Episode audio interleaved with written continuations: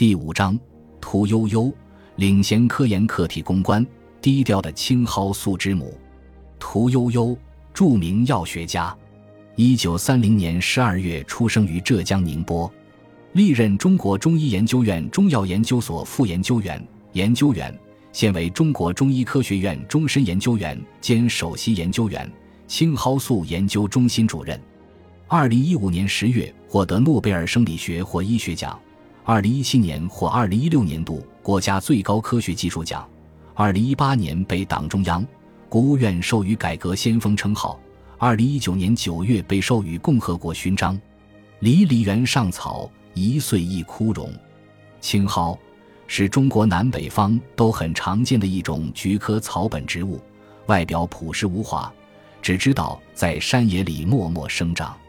这与世无争的小草内蕴治病救人的魔力。一直在不声不响地发挥作用，突然一夜爆红，让世界惊叹。因为其终成千古虐魔的克星，如青蒿一样默默无闻的屠呦呦等科学追梦人，历经艰辛提取出青蒿素，使全球数亿人因这种东方神药而受益。由此，中国之蒿走向世界。二零一五年十月五日，瑞典斯德哥尔摩当地时间十一时三十分。北京时间十七时三十分，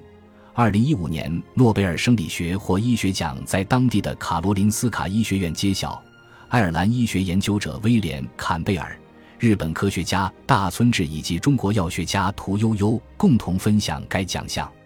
这是中国科学家因为在中国本土进行的科学研究而首次获诺贝尔科学奖，是中国医学界迄今为止获得的最高奖项。也是中医药成果获得的最高奖项，幸福总是来得这么突然，没有预告，没有通知。屠呦呦当晚在家中通过电视新闻才得知自己摘取诺奖的消息。作为抗疟新药青蒿素的第一发明人，屠呦呦获得诺贝尔大奖乃实至名归，因为他在最具破坏性的寄生虫疾病防治方面做出了革命性的贡献。这是我国继二零一二年莫言获得诺贝尔文学奖后的又一荣耀。消息一出，全社会像炸开锅一样，一时间向屠呦呦祝贺的、采访的电话打得发烫。屠呦呦听力不是很好，接受采访时往往向笔者的方向前倾身体，专注地望着笔者的眼睛。获奖有些意外，但也不是很意外。作为一名科学工作者，获得诺贝尔奖是个很高的荣誉，但这不是我一个人的荣誉，是中国全体科学家的荣誉。青蒿素研究获奖是当年研究团队集体攻关的结果，大家一起研究了几十年，能够获奖并不意外。屠呦呦说：“当年在经过了那么多次失败之后，自己都怀疑路子是不是走对了。当发现青蒿素正是疟疾克星的时候。”那种激动的心情是难以表述的。屠呦呦一再称，自己只是一个普通的植物化学研究人员，但作为一个在中国医药学宝库中有所发现，并为国际科学界所认可的中国科学家，他为此感到自豪。一九五一年，屠呦呦考入北京医学院后，改名为北京医科大学，现为北京大学医学部药物学系。选择当时一般人不太了解的生药学专业为第一志愿。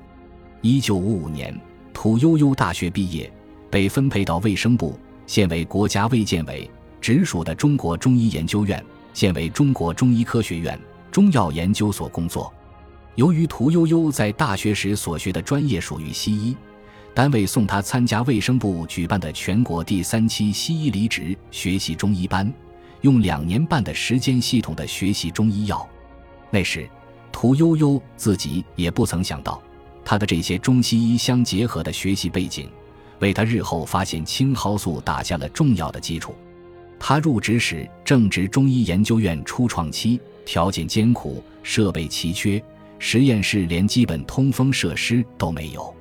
除了在实验室内摇瓶子，他还常常一头汗两腿泥的去野外采集样本。先后解决了中药半边莲及银柴胡的品种混乱问题，为防治血吸虫病作出贡献。一九六五年，越南战争升级，美、越两军苦战在亚洲热带雨林，疟疾像是第三方，疯狂袭击交战的双方，万千官兵逃过枪林弹雨，却被疟疾击倒，即使活下来，也丧失了战斗力。疟疾是威胁人类生命的一大顽敌。病原疟原虫是一种单细胞生物，它潜于雌蚊体内，雌蚊叮人时，长梭形孢子随雌蚊口液注入人体。孢子进入人体后，随血流前进，首先侵入肝细胞，以肝细胞的胞质为营养，在肝细胞内发育和裂体生殖，然后溢出坏死的肝细胞，钻入红细胞，再在红细胞内继续生长裂殖。人体大量红细胞破裂。加之劣质代谢物释放到血液里，引起人体一系列生理反应，如高热、寒战、贫血、脾肿大，直至死亡。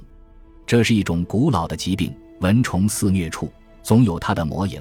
当年马其顿大军将近一半的兵马因疟疾死在印度的雨林里。对付疟疾，原有奎林类药物，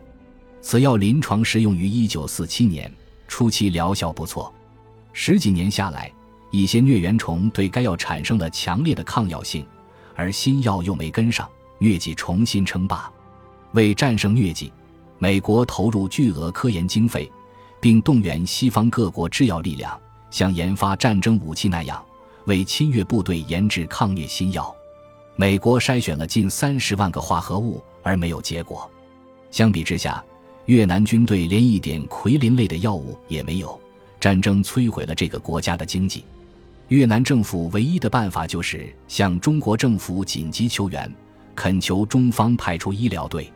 与越南同属社会主义阵营且紧密相邻的中国，给越南提供了巨大的支持和援助。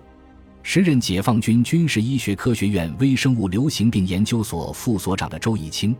就在那时作为援越抗美的医疗专家进入越南战场。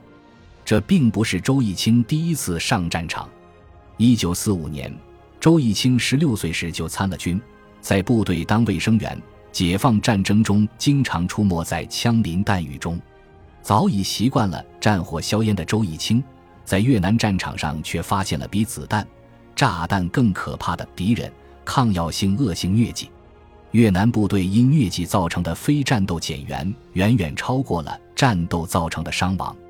周逸清记得，越南部队开赴南方战场。经过一个月的长途行军，有的团级部队真正能投入战斗的只剩两个连，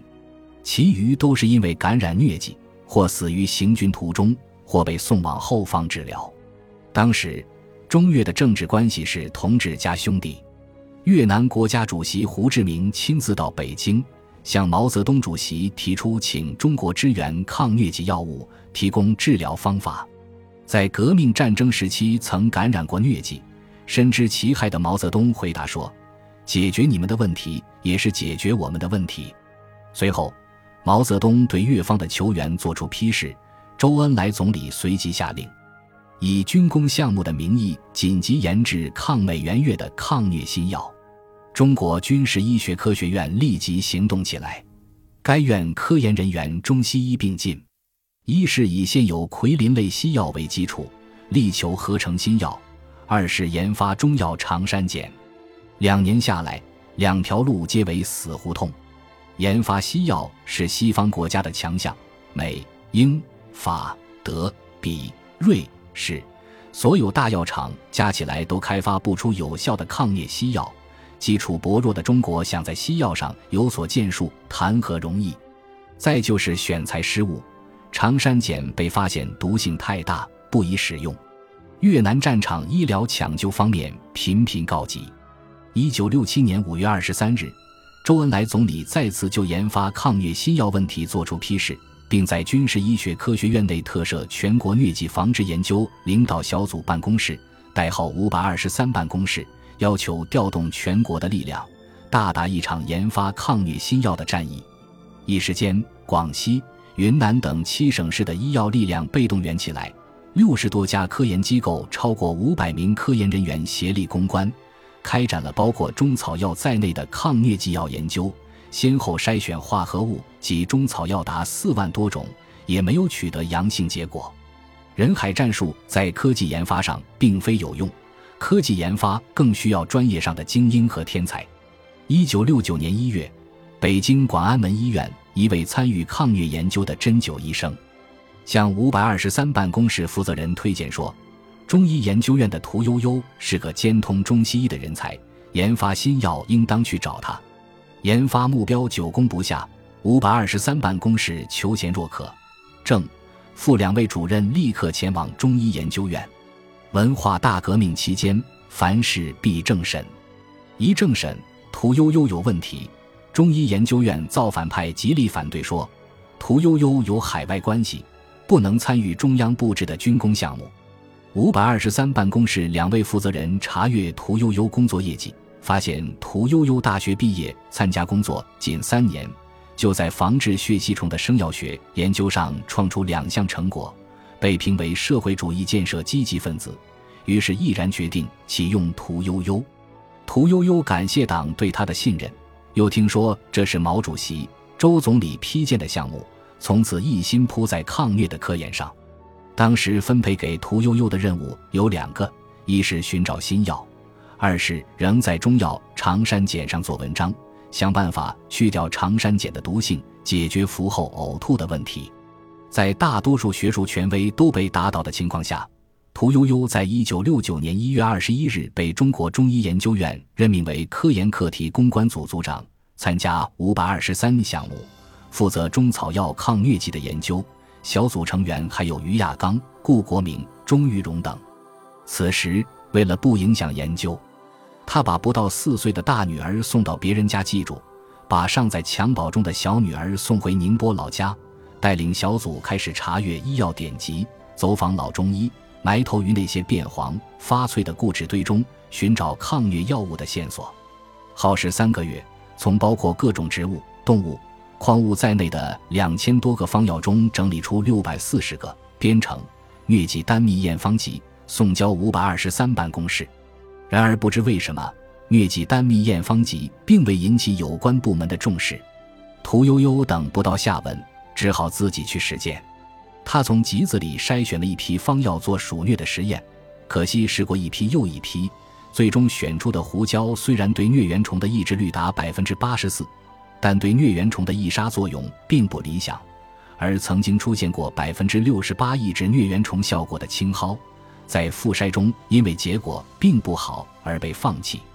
这时他已摸到了成功的大门，不幸又与之失之交臂。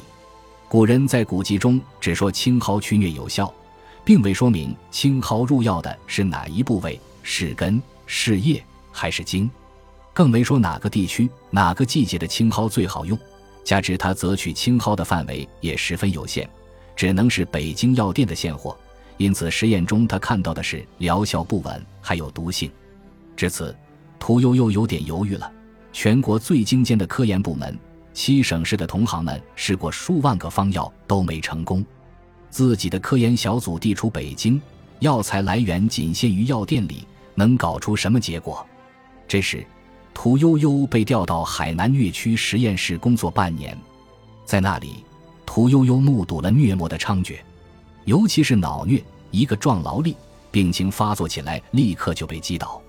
显微镜下，患者一滴血液中密密麻麻全是疟原虫。临床称为满天星，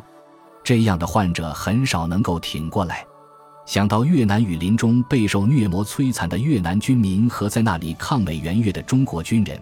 以及世界上生活在疟区中的亿万人口，屠呦呦深感医药工作者肩负的责任重大，决心要把这项工作进行到底。然而，从海南回到北京后，因为政治运动，屠呦呦的工作被迫中断。一九七一年，越南战争进入最残酷阶段，同时国内南方地区也有抗疟的巨大需求。是年年初，卫生部、解放军总后卫生部和军事医学院等组织全国抗疟队伍在广州召开抗疟誓师大会。周恩来总理给会议发来电报，再次作出重要指示，要求加大研制抗疟药物的力度。全国抗疟的高潮再次掀起。屠呦呦参加了这次大会，会后她的工作得到有关部门的进一步重视，加大了动物实验的规模。当年，全世界都面临着这样一个重大课题：必须要有新的抗疟新药来解决老药的抗药性问题。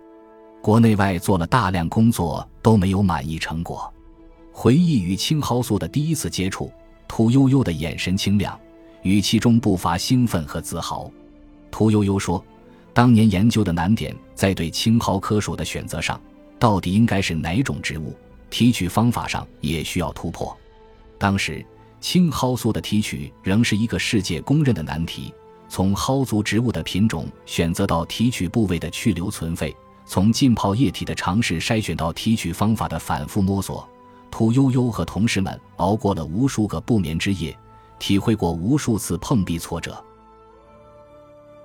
感谢您的收听，喜欢别忘了订阅加关注，主页有更多精彩内容。